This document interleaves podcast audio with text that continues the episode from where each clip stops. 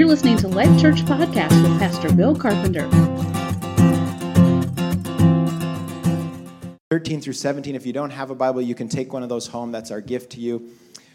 Let's read where the Apostle Paul writes Therefore, take up the whole armor of God, that you may be able to withstand in the evil day, and having done all to stand firm, and having done all to stand firm. Stand therefore, having fastened on the belt of truth, and having put on the breastplate of righteousness and as shoes for your feet, having put on the readiness given by the gospel of peace. In all circumstances, take up the shield of faith, with which you can extinguish all the flaming darts of the evil one. And take the helmet of salvation and the sword of the Spirit, which is the word of God. This is God's word. Thank you, Pastor.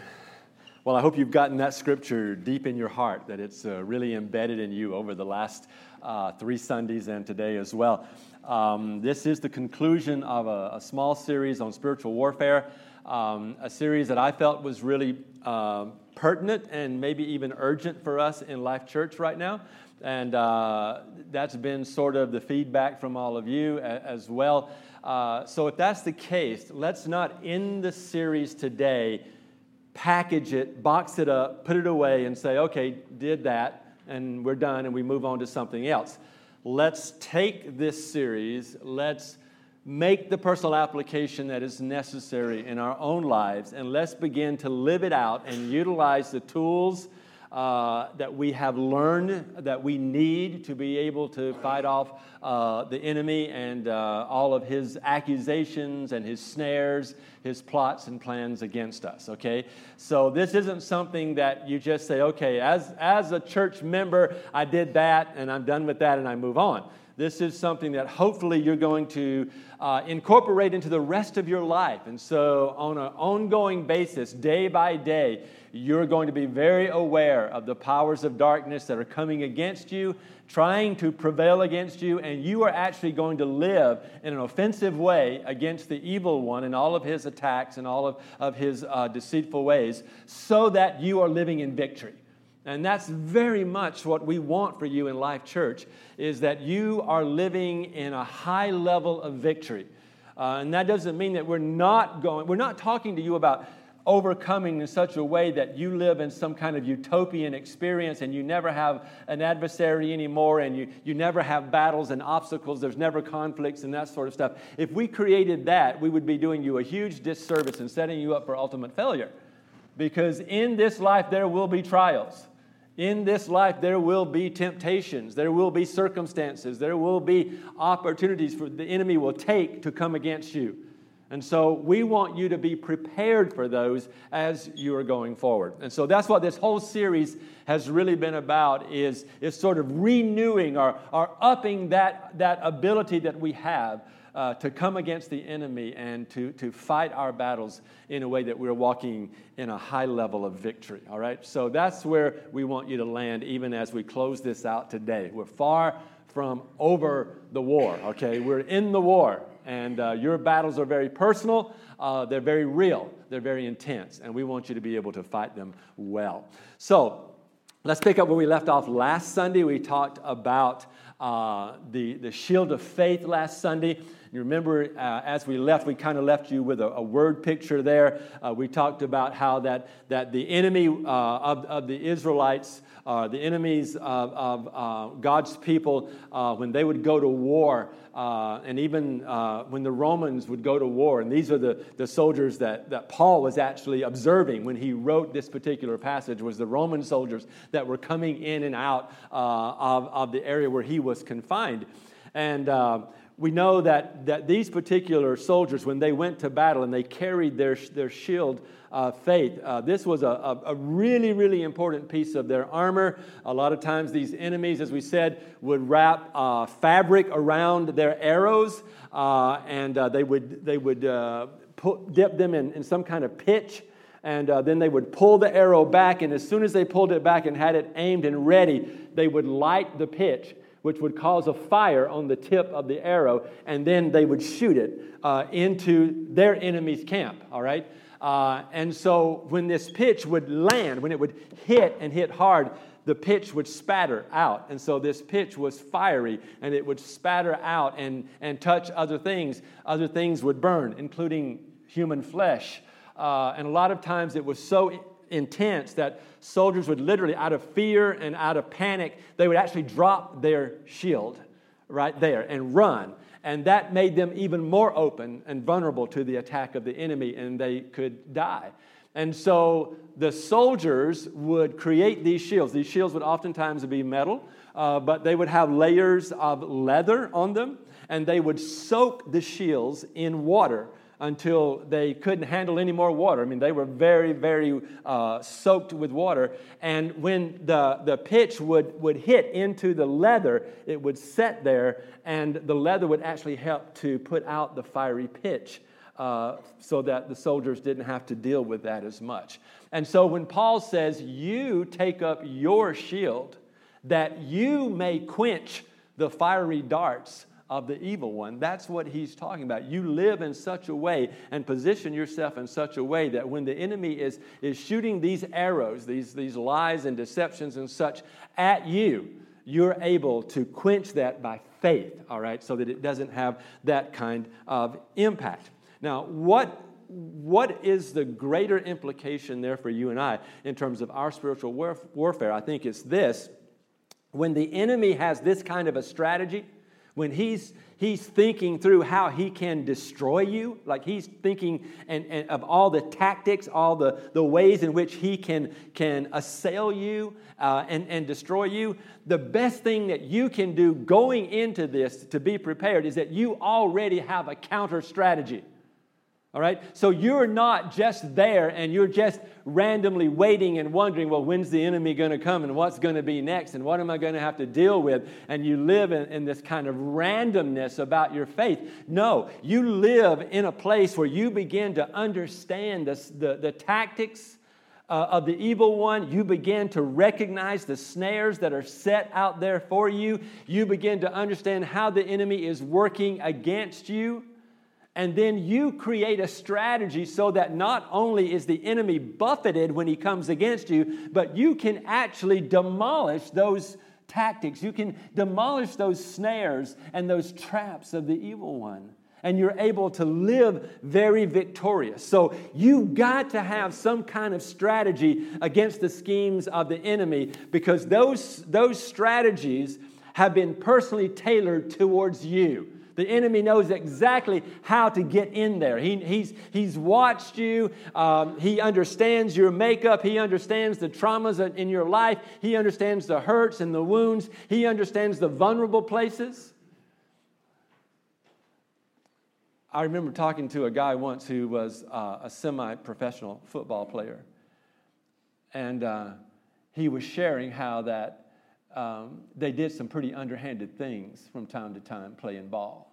Their whole goal was to win, and they saw the other team as an enemy. They had the, the whole wrong idea about competitive sports, okay? But he said, you know, we would, we would watch a quarterback, we would, we would watch films, we would watch a quarterback, and we would, we, would, we would discern really closely as to what was his vulnerable spots. In other words, if he had an injury, a, a previous injury, we'd go after that we'd make sure that some guy was there to hit him right there where he was vulnerable, where he was weak. Because we knew that if we could, if we could get him in those vulnerable places, we could tear him down. And the more we tore him down, the less effective he could be. And the enemy would love to do that to you. That, the enemy is looking for those places where you are vulnerable. The enemy is looking for those places where in the past some things have happened. The enemy's looking at those things that you've been sympathetic to in the world of sin.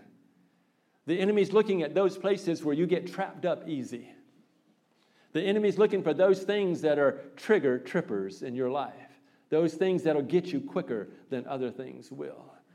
And that's where he focuses in on your life. And so you've got to have this strategy, you've got to have this plan, all right?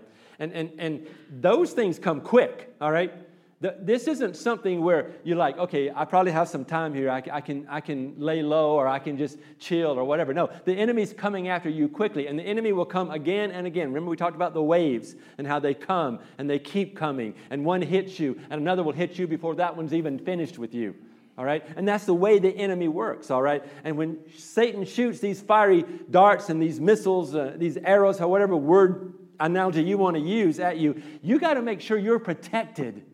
You got to do what is necessary to take care of yourself. And, and our protection is in God. All right? It is not in ourselves. It is not in your own ability, but it is God who protects you. But your faith works for that good, that, that means of protecting you, if you will. All right? And so you can put your faith in God. You can put your trust in God. You can put your hope in God, if you will, and stay safely hidden behind God. The most opportune time of the enemy is when you and I step out of the will and the plan of God for our lives. When we move outside of what God is doing and God's work within our lives. But I'm going to tell you something today. You can trust God, all right? Proverbs chapter 30, uh, uh, Proverbs 30 says uh, in verse 5 Every word of God is flawless. He is a shield to those who take refuge in him. His word covers you, His word stands between you and the enemy. Psalm 33, verse 20 says, We wait in hope for the Lord. We're going to talk some more about that word hope and waiting in hope in a minute here. But, but he says, We wait in hope for the Lord. He is our help, He is our shield. All right? So He is that, that, that stands between us and the enemy. And so by faith, we live out His word, all right? He becomes the shield that we need. We trust in His word, and we're able to move forward from there. We're hiding ourselves behind Him. Um, and and we, we have to stand on a belief that every word He has ever uttered is completely true and good for us, and that we can stand in that truth. So when Satan throws these fiery darts at us, um, and they will come with such ferocity sometimes. I mean, I, I, re- I remember when I was probably about, I don't know, I was a young guy, okay? I'm not a young guy anymore, but I was a young guy back in the day. And back in the day, there was a, there was a, a phrase that, that went out from uh, an actor, a comedian. And some of you will, will remember the phrase. And if anything was done wrong, there was this automatic excuse that was given. Oh, well, the devil made me do it. The devil made me do it. The devil made me do it. And it became like a, a, a, a by phrase to just excuse any um, wrong behavior or sinful behavior. And it didn't have to be really horrible things, it could just be anything, you know. Uh, well, the devil made me do it. And, and it was back in that day that some artists created the, the imagery of you had the, the little red guy on this shoulder and the little white guy on this shoulder, and they kind of batted back and forth at each other. We really normalized the enemy. We, we really made the enemy kind of a, a caricature. We really made the enemy not so dangerous and not so threatening and not so ferocious. But the Bible doesn't give us that kind of imagery. The Bible doesn't create that kind of picture for us. He is a roaring lion seeking whom he may devour. In other words, destroy. That's the kind of enemy that we are against. And so we have to begin to understand that, that this ferocious kind of enemy is constantly coming against us, and we are only protected when we are hidden in God. Now, let me give you an example of how our shield of faith protects us when we put it on. Satan comes to you, or one of his minions comes to you, whatever, or some, some uh, demonic entity comes to you. You've done something in some way, maybe you've messed up. And what, what does the enemy do immediately? The, the enemy comes in with lies. This, the greatest part of this battle is in your own mind. So the enemy comes in and says, Oh, you messed up this time. God couldn't possibly love you now. And what that does is that reinforces an old lie that you've learned already because somewhere along the way you got rejected or you got hurt or you got put down or whatever. And so you're already believing that in some way you're defective or you're inadequate or you're unloved or you're unwanted or all these kinds of things. And, and that could spread all the way back to early childhood when some traumatic incident or episode happened in life. But you've never been able to work through it and get over it. And so it's a lie that the enemy came in in the point of trauma. He comes in and he reinforces that trauma and that false belief. And so now every time you mess up, There's no grace for you. And the enemy comes in and, and, and, and reinforces these lies that you have believed. And so, what you have to do is you have to have a shield that allows you to quench these fiery darts that the enemy is throwing at you. And so, the, the shield of faith comes against that kind of a message, and you say, Oh no, in Romans 5 8, it says that God demonstrates his love for me in that while I was yet a sinner, Christ died for me. So even when I was a sinner, God still loved me. I am loved by God. Therefore, I can function as a child of God. And these are the kind of things the enemy does. The enemy comes in and says, Look at all your problems. Faith says, Oh, but look at the promises of God and what God has given to me. And I live out of the promise, not out of the problem. And so we move our focus into a different direction and a different perspective. The enemy comes to you and says, Well, you've just wasted your whole life. A lot of you guys and gals will get that at about age 30 or so. You'll start to evaluate. You'll be looking and saying, "Oh, what have I done? What have I accomplished? What have I not done? What, why didn't I? Why not? Why am I not further along?" Or you'll be one of those people who the enemy gives you the ability to start comparing yourself, or the desire to start comparing yourself to others. Well, he's done that. She's done that. I've not done any of this. I must be less than. I must be inferior in some way. And so the enemy says, "Yep, you just wasted your life." Faith says, "Oh no, God is not finished with me." And God is faithful to complete what He has begun. And so I live in that place of a faithful God, not of an inadequate system or individual. All right? And so, so constantly the enemy wants to focus you in on something negative, something maybe depressing, or, or something that feels hopeless. And if we don't take up the shield of faith, if we don't live out of our faith, that's exactly what we will do. We will, we will get negative, we will get critical, we will get depressed, we will get hopeless in so many ways. And when I talk about and use words like hopelessness and depression and those kinds of things, I'm in no way minimizing those situations where individuals have been diagnosed with some type of clinical uh, depression or something that is acute and is, is above a low grade hopelessness or, or depression that all of us suffer from time to time because of just the circumstances of life. All right? So I'm not in any way discounting you if you're in a deeper battle there, but I believe that if you are in a deeper battle there, it's extremely important that you understand spiritual warfare so that you are able to fight this thing as you're going forward, okay? The shield of faith protects us from these arrows.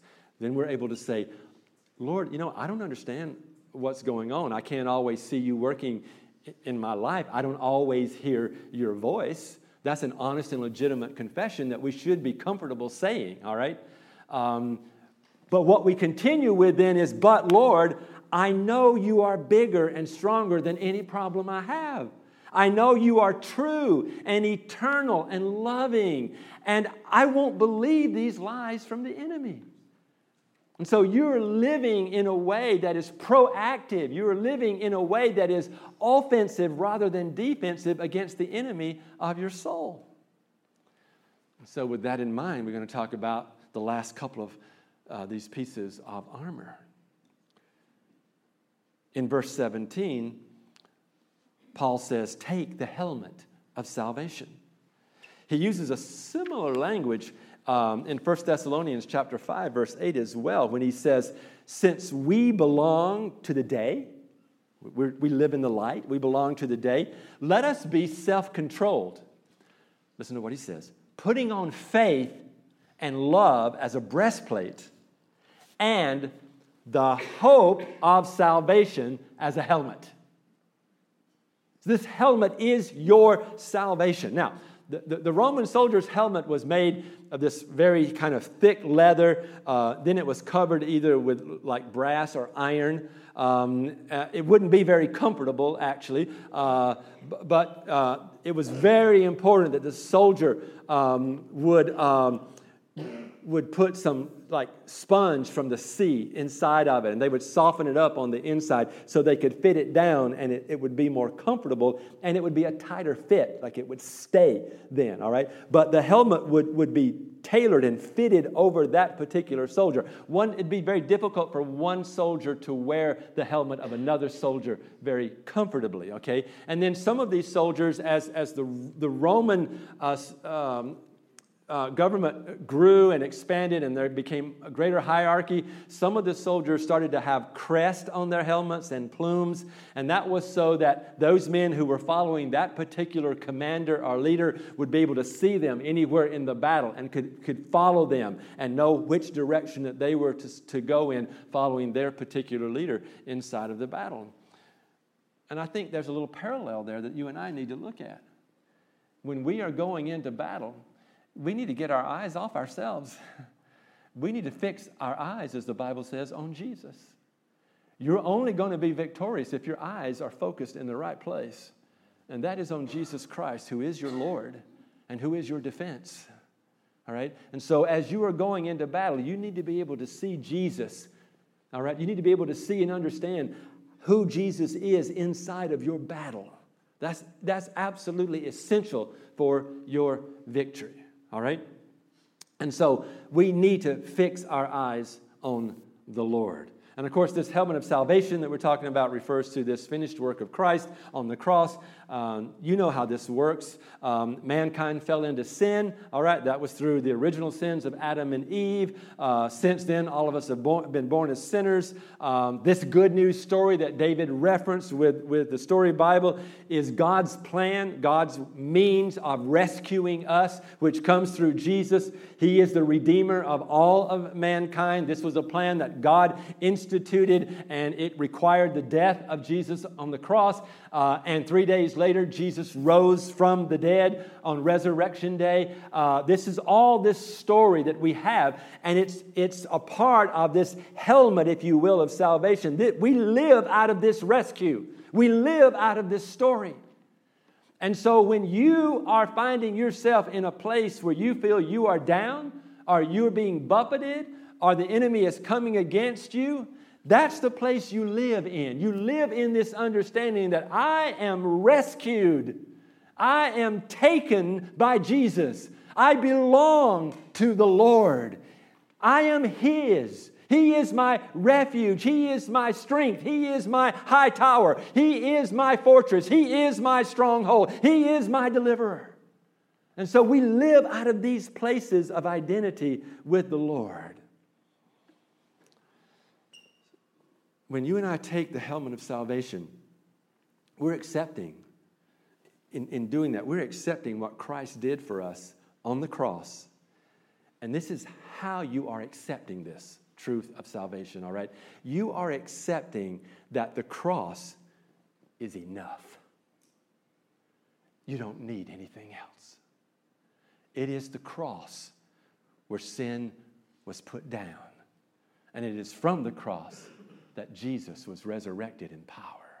That is your identity, and that is your security. And so, when you put on the helmet of salvation, you are putting on that security and that trust in Christ alone and nothing else.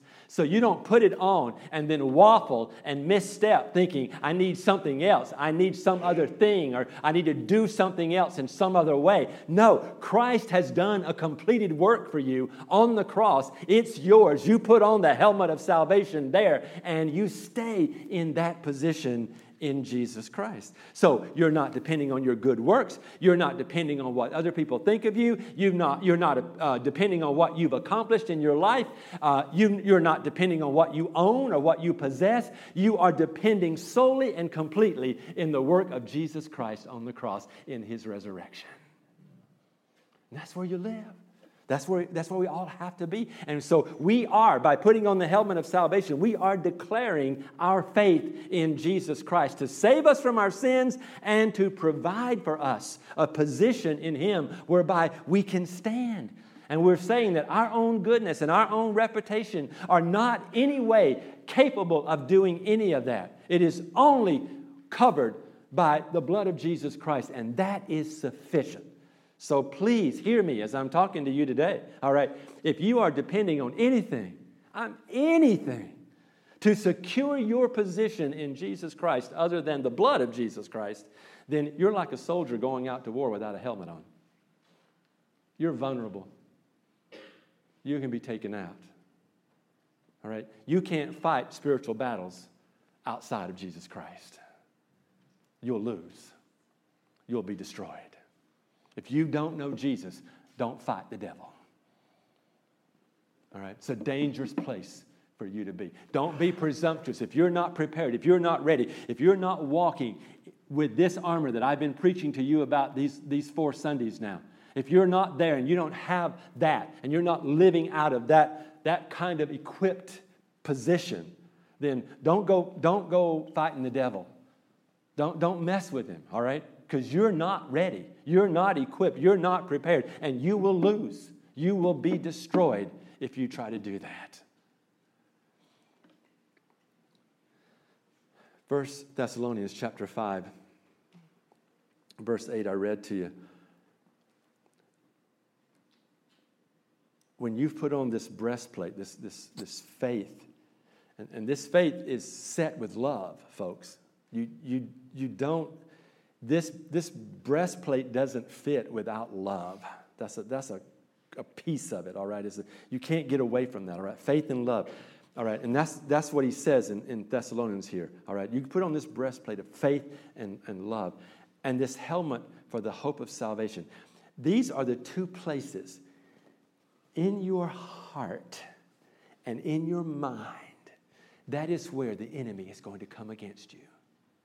All right. These are absolutely essential pieces. You, you cannot function and fight your battles unless you are protected in your heart and in your mind.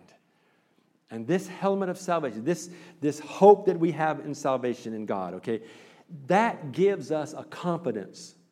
Because when we are walking in that hope, all right, it doesn't matter what happens to us, ultimately we know that we win the victory. And that's where we have to live. We, we can't live in the place of always worrying and fretting over am I going to make it through tonight? Am I going to make it through tomorrow? What's going to happen to me next? What am I going to deal with? What if? What if? What if I can't do this? What if I can't do that? No, we have to say, all right, I know and I understand. I am convinced and I believe by faith I will be victorious. At the end, I have victory. So I already have the victory that I am going to be battling through to get there is mine, and it's only in Christ. All right? What Paul is saying in Ephesians is that this helmet of salvation um, is for you, the believer. Now, he's not referring in Ephesians to being born again when he says put on the helmet of salvation. Remember, Paul is talking to people who are already saved. Rather, what it means there, I believe, is we are resting in the assurance of what Jesus has already done and what we have received by faith. And so when we put on this helmet of salvation, we are putting on a helmet that, that we stand in faith, believing everything that God has already said and promised to us. And so we are putting our hope in God. King David gives us insight into this power of hope he says in Psalm 42, verse 5. He actually says it three times throughout Psalm um, 42, and then again, I think in 43. He says, Why? He's talking to himself now. And let me just say this as a side note sometimes you just need to step back, take a deep breath, and do some good, healthy self talk. Just talk to yourself. Don't talk to anybody else. Just talk to yourself and tell yourself what you already know. All right? Live in the knowledge of what you have. And King David says, Why are you so downcast, David? Oh, my soul. And why is there turmoil inside of me. And then immediately he makes a declaration. He says, Hope in God. Hope in God. I shall again praise him, my salvation. All right? That's where you and I live. When you feel downcast, when you are feeling like you've been enveloped by sin and by the world and by culture and all these other things, and you feel hopeless or you feel intimidated or you feel fragmented or you feel defeated or whatever it, it, it, it is that brings this sense of hopelessness or darkness to you, this low grade kind of depressed place in your life, talk to yourself and say, Look, here's what I know. I know that my God is for me, He is not against me.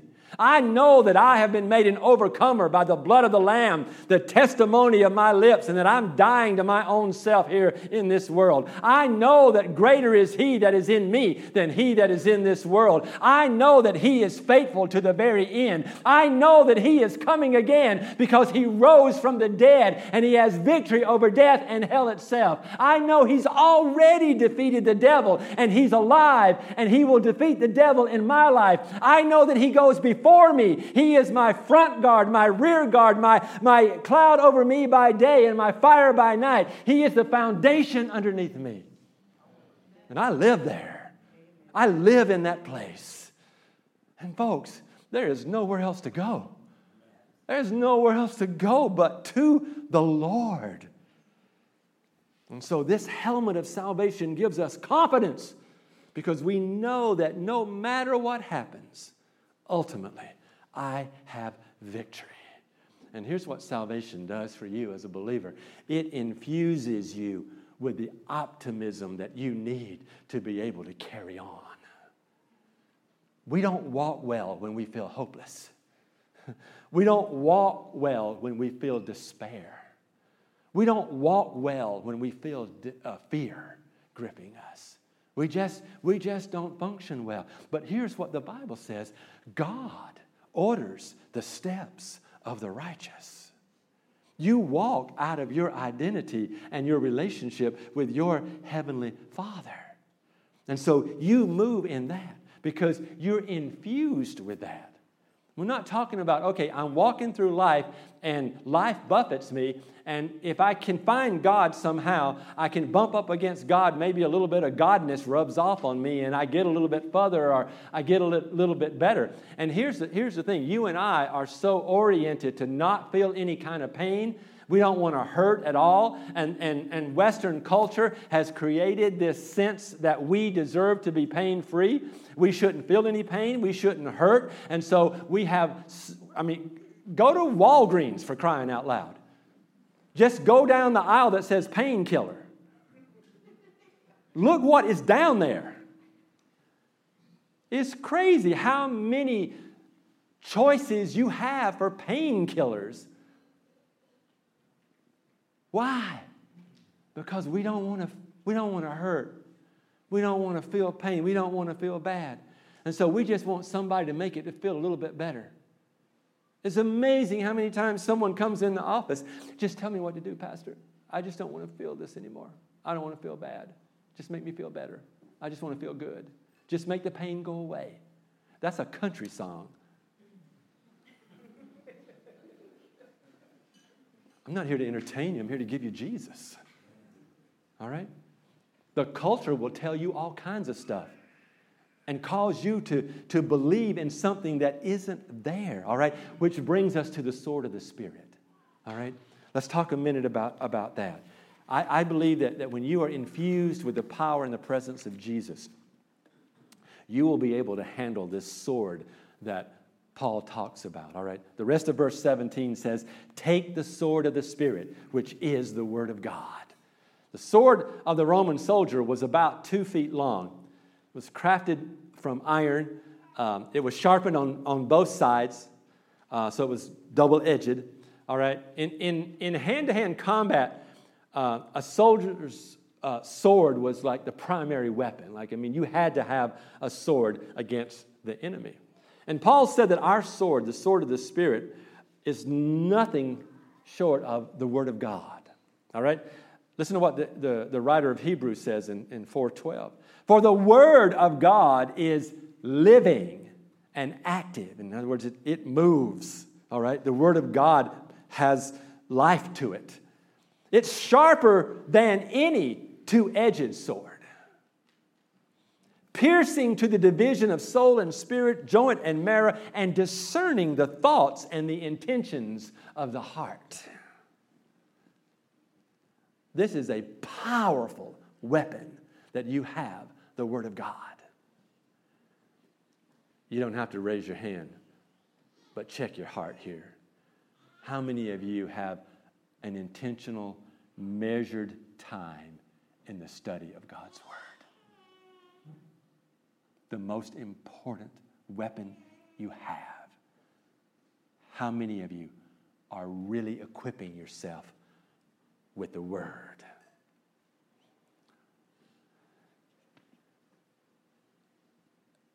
Pastor, I, I, I asked Pastor Dave if his sword was here. He has a sword, or he did have a sword, I guess, maybe. Uh, he used to pull it out every once in a while in, in the office and swing it around.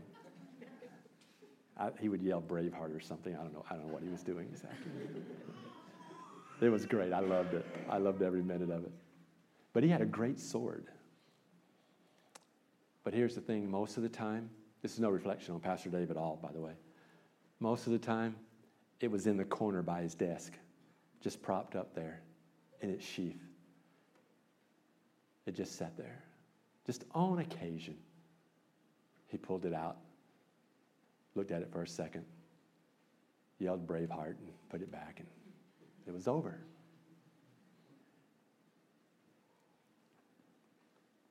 Is your life indicative of a coffee table Bible? Or are you really in the Word? Is the Word of God just sitting around somewhere and you know, you know it's somewhere?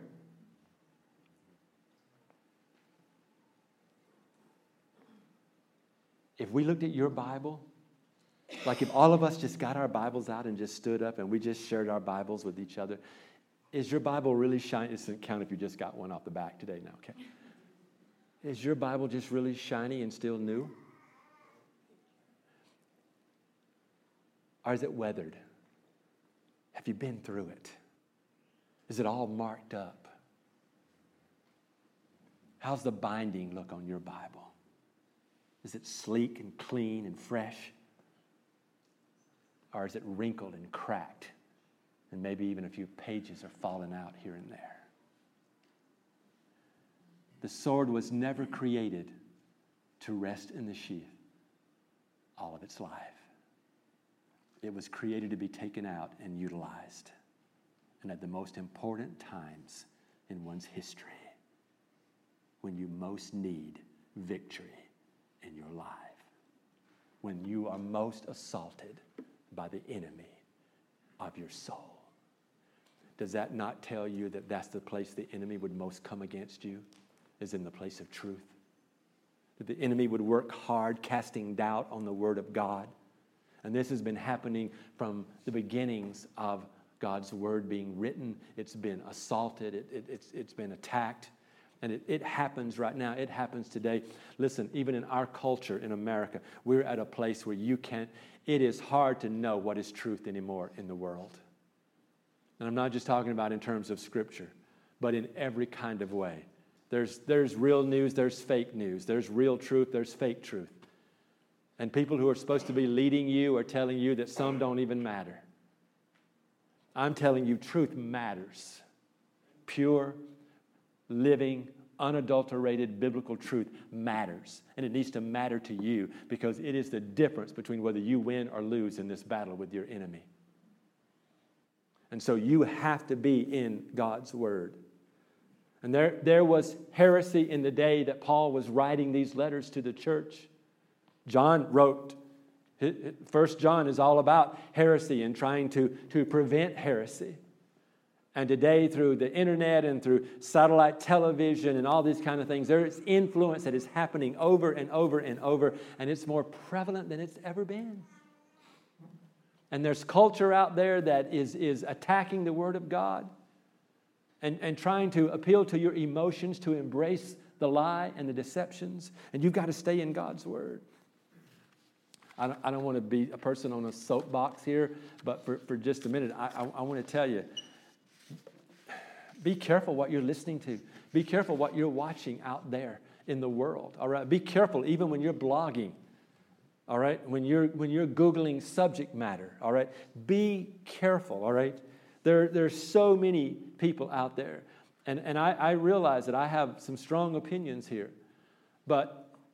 If, if you're relying on someone on television to pastor you and to mentor you and to preach you the truth, uh, you're living in a dangerous place when you do that. There's some wonderful stuff out there on the internet. There are wonderful books, magazines, blogs, commentaries. There's so much that you can get, and it's, and it's good. But there's a lot out there that isn't. Who's going to tell you what's good and what's not? Who's going to tell you what's truth and what's lie? Who's going to tell you what will free you and what will bind you up?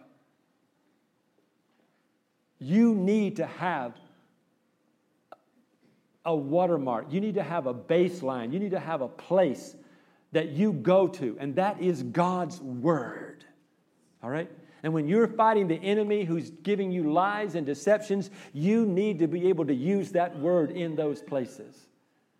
Folks, it's, it's crazy what's out there. There, there. there are guys out there right now that are, that are teaching that you can actually leave your body, and they're calling themselves uh, Christian evangelical evangelist. And they're telling you you can leave your body and go to somebody else and pray for them, that your spirit will go and touch that person and pray over them. Uh, your prayers will touch that person through the power of the Holy Spirit, but you don't leave your body and go to somebody else. This is crazy stuff, all right? But that's the kind of stuff that is, is out there. And, and, there's one very influential celebrity right now, and, and she has been labeled, called, you can look it up and blog it. She has been called the high priestess of the New Age religion. And she is propagating this lie. And what she says is if, if God for you is still about belief, it's not truly God. That God is more about feeling than about belief. If I'm going to paint a picture for you of God on your feelings or mine, oh my goodness, you cannot shape God based on your emotions and your feelings or your experiences. God is shaped by the Word. God is shaped by the truth, the revelation of that truth that comes to you through the Holy Spirit. That is the only place that God needs to be shaped in your lives.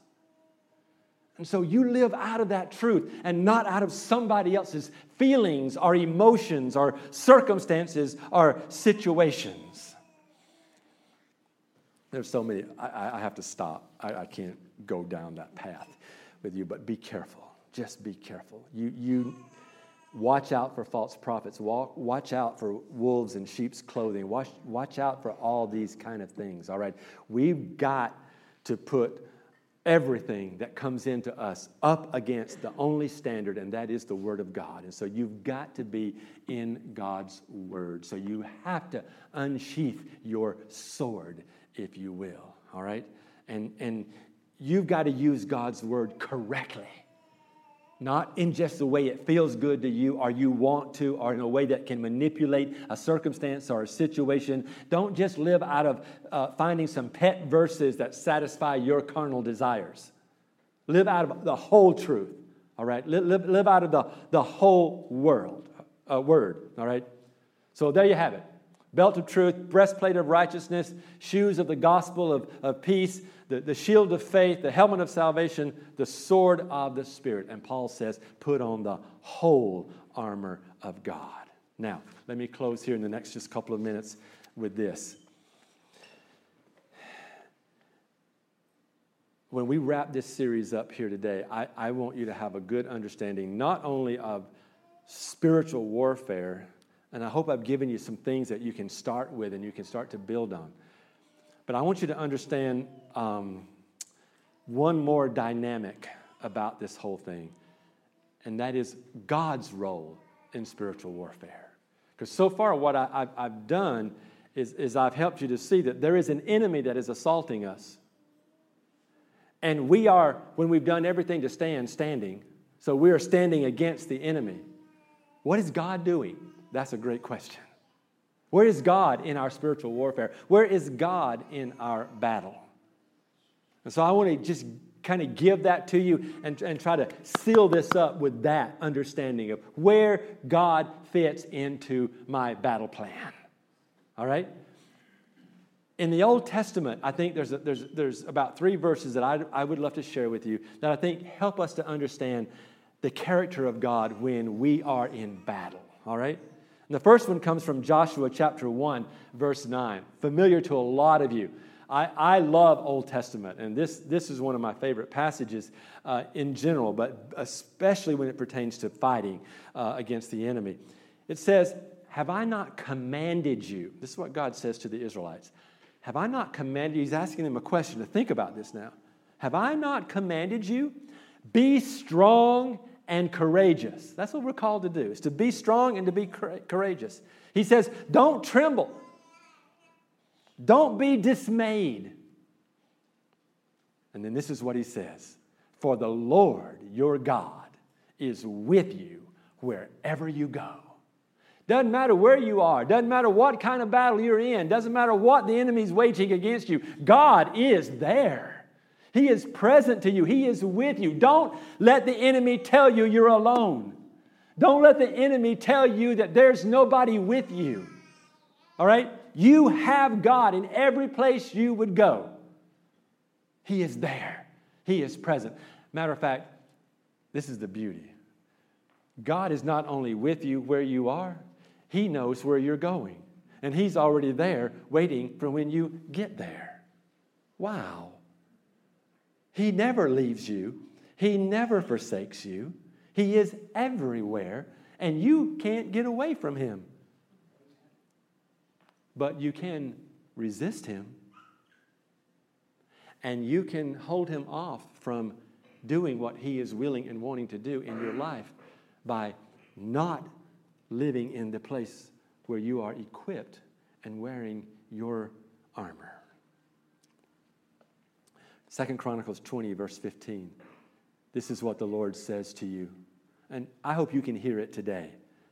Do not be afraid or discouraged because of this vast army. Let's, let's put that in our terms. Don't be afraid and don't be discouraged because some big adversary is out there coming against you. Don't be afraid because circumstances have mounted up and they seem big. Don't be afraid because you don't have or don't know the answer for the circumstance that you are in yet. All right? Don't be afraid. Don't be discouraged.